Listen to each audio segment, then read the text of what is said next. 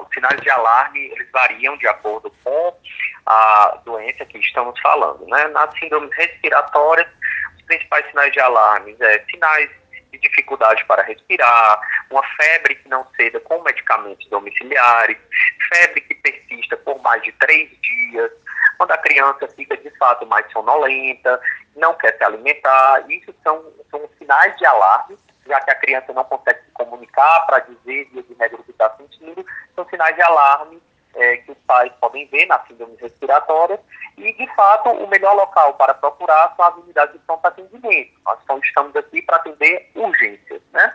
Uhum. Já a, nas diarreias, o que a gente preza mais, que, é, que a gente está vendo com muita frequência nesse período, são as desidratações.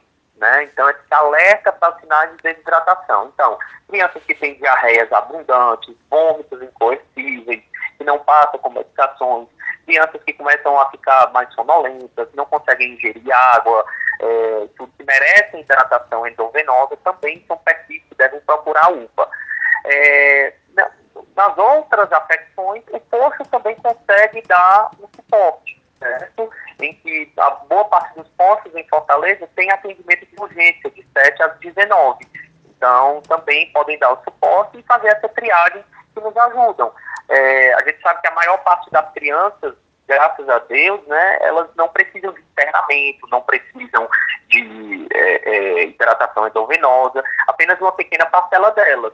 Mas a orientação e a avaliação médica é sempre bem-vinda, principalmente na, nesse período.